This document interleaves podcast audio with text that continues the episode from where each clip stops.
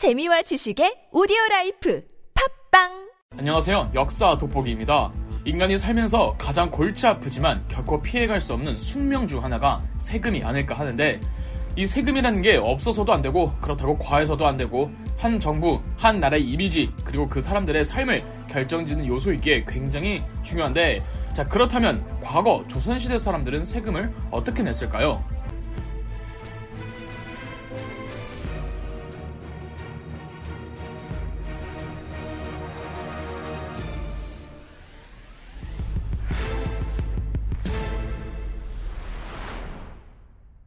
전통적인 동양의 국가들에선 세금을 크게 세 종류의 형태로 나눠서 부담했습니다.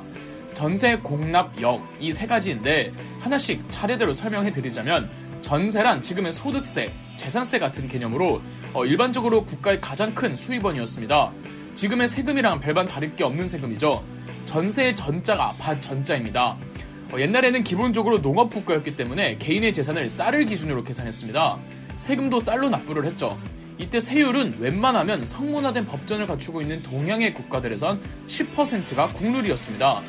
그러니까 내가 수확한 쌀의 10분의 1을 전세라는 명목의 세금으로 납부해야 했죠. 자, 지켜졌을까요?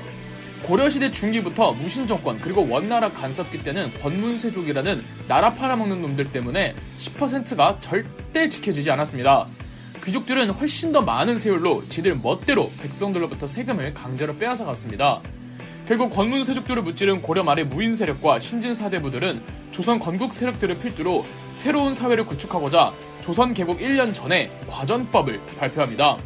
과전법은 이유 불문하고 무조건 전세는 세율의 10%만 걷게 하겠다는 법령으로 백성들의 세금 부담을 줄여주는, 어떻게 보면 정상으로 돌아가자는 취지였죠. 이 과전법이 조선의 건국되고도 이어지는데, 나름 기존 탐관오리들의 폭리를 과전법이 막기는 했지만 세상의 모든 법들이 그렇듯 빈틈이 좀 많은 법이었습니다. 예를 들어서 다 똑같이 10%만 걷는다고 하면 매년 자연재해라든지 기타 모종의 이유로 수확량이 처참해질 수도 있잖아요. 그런데도 융통성 없이 무조건 10% 걷는다고 하면은 이 경우에 따라서는 엄청 부담스러운 세율이 될 수도 있단 말이죠. 그리고 땅이라는 게 한국 땅이 전부 다 똑같이 비옥한 것도 아니잖아요. 어디 땅이 있느냐에 따라서 토질이 천차만별인데 전부 10%로 통일해버리면 누구에게는 또 부담스러울 수 있다고요. 즉, 기존의 과전법은 융통성이 없었습니다. 이걸 문제 삼고 세금 개혁을 도모한 조선의 국왕이 있었으니 누구일까요? 예, 세종대왕입니다. 세종대왕은 기존의 세금제도에 관련해서 개혁안을 과거 시험 문제로 출제시킬 만큼 세금제도에 큰 관심을 가지고 있었고, 고민에 고민을 하다가 제위 26년째가 되던 해에 마침내 공법이라는 새로운 세금제도를 발표합니다. 공법은 매년 풍년의 정도를 따져서 9개의 등급으로 나누고, 지역별 토지의 비옥도를 따져서 6개의 등급으로 나눈 뒤 다 다르게 상한선을 두고 세율은 5%로 삼았죠. 이렇게 지역별로 거둔 세금은 각 권역의 주요 도시에서 모은 뒤 다시 서울로 옮기는데, 황해도, 전라도, 충청도 일부는 바다를 통해서 서울로 보냈고 나머지는 전부 내륙의 강을 따라서 서울로 보냈습니다. 함경도와 평안도, 제주도는 서울로 보내지 않고 자체적으로 세금을 운영했답니다. 두 번째 세금의 형태는 각 지역별로 그 고을의 특산물을 바치는 공납입니다. 공납은 집집마다 각 호별로 바쳐야만 했습니다. 그리고 고을에 관하여서 집집마다 특산물을 전부 모으면 서울로 보내는 형태였는데, 이 공납이 문제가 많았습니다. 한 지역의 특산물이 늘 고정되어 있나요? 예를 들어 몇십 년 전 어떤 마을에서 참외가 풍성하게 수확되어 해당 마을의 백성들은 참외를 공납으로 납부한다고 쳐요. 그런데 모종의 이유로 참외가 더 이상 나질 않아요. 이런 일 농사 짓다 보면 비일비재합니다. 그럼에도 그 마을 백성들은 참외를 공납으로 납부해야만 했습니다. 특산물 조사하고 관리하는 게 쉬운 일이 아니니까 한 마을에서 어떤 특산물이 나고 안 나는지 이 갱신이 안 되는 겁니다. 그럼 이 마을 백성들은 자기 마을에선 나지도 않는 참외를 국가에 세금을 바쳐야 하는 겁니다. 어떻게요? 다른 마을 가서 사와야죠. 세금을 사서 납부하는 겁니다. 영화 광희를 보시면 심은경 배우가 연기한 사월이라는 캐릭터가 있죠. 이 사월의 아비가 농부인데 공납으로 전복을 납부하게 되어서 전복을 납부 못하다가 집안이 풍비박산 났다고 토로하는 장면이 나옵니다. 농부한테 해산물을 세금으로 바치라고 하는 경우가 당시에 허다했습니다. 이렇게 제도에 문제가 있으면 이 문제를 이용해서 이윤을 추구하려는 기생충 같은 놈들이 등장합니다. 공납을 대신 납부해주는 장사꾼들이 등장하는 거죠. 아까 예시를 다시 들면은 참외를 또 언제 어디서 어떻게 구해오겠습니까? 이때 어느 장사꾼들이 자기들이 대신 참외를 다른 마을 가서 사와서 공납을 납부해줄 테니까 의뢰비만 내라는 겁니다. 그런데 이 의뢰비가 실제 물건값보다 심하면 100배까지도 갔다는 거죠. 그래도 뭐 어쩔 수가 없어요. 그렇게라도 안 내면 탈세자가 되는 거예요. 이런 장사꾼들을 박납업자라고 했답니다.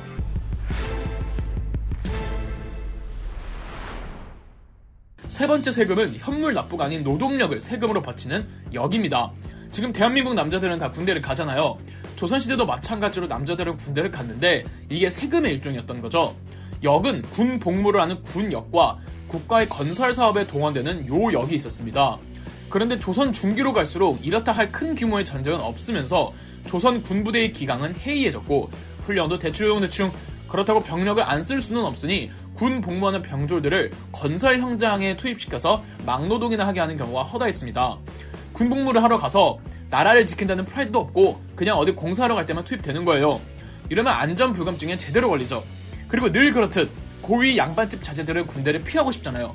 그래서 자기네 집 노비들을 대신 보내주거나 아니면 노비가 아니면 돈 받고 대신 군대를 가주는 대립제가 만연해집니다.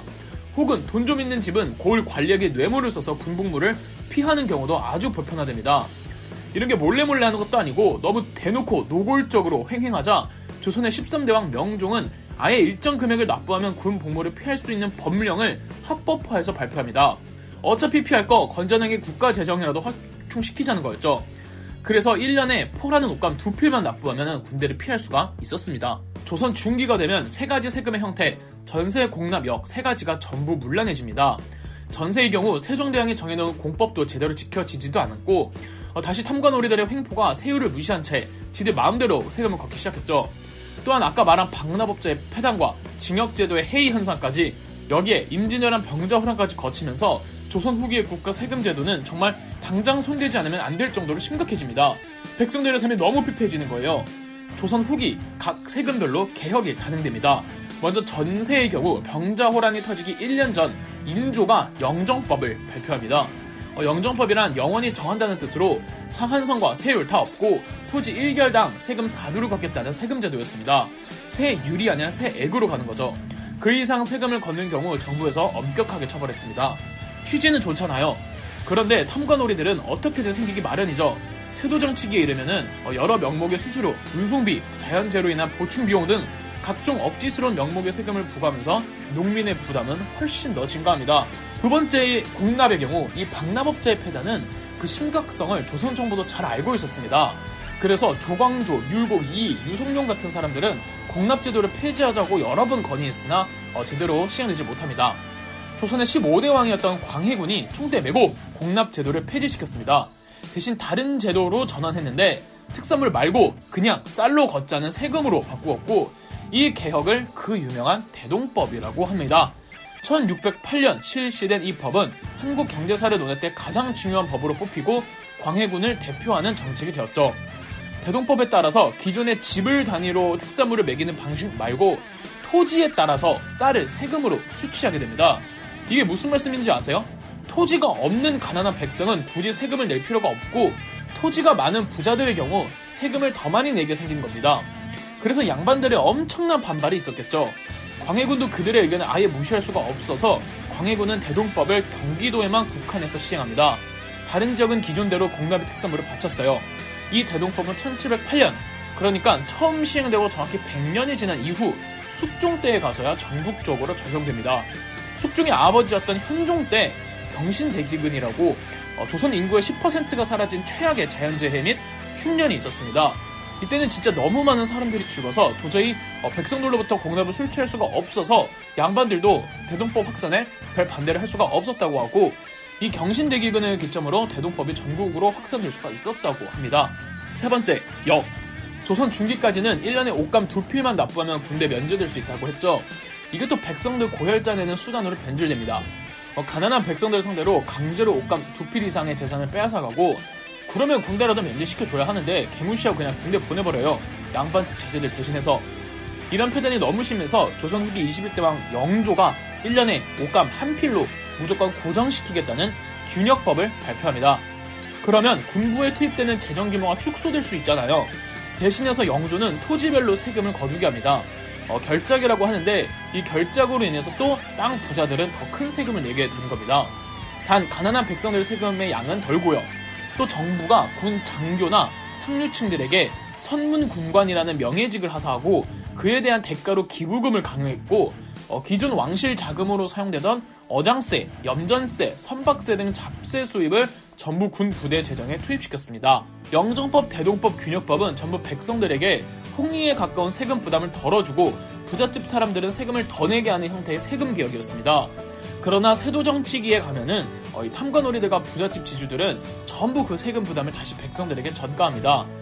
국가정부가 제대로 관리를 못하니까 조세 전가 현상은 더욱 심해지고 결국 세도정치기의 각종 밀란으로 이어지죠. 이렇듯 세금은 역사와 인간의 삶을 뒤바꿔 놓는 제도입니다.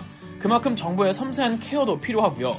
역사를 통해서 세금 제도가 어떤 식으로 돌아가고 그게 인류사의 어떤 방향으로 이끌어갔는지 살펴보는 것도 좋은 역사 공부법이랍니다. 그럼 역사돋보기였습니다. 영상 재미있으셨다면 구독과 좋아요, 알림 설정까지 해주시면 감사드리겠습니다.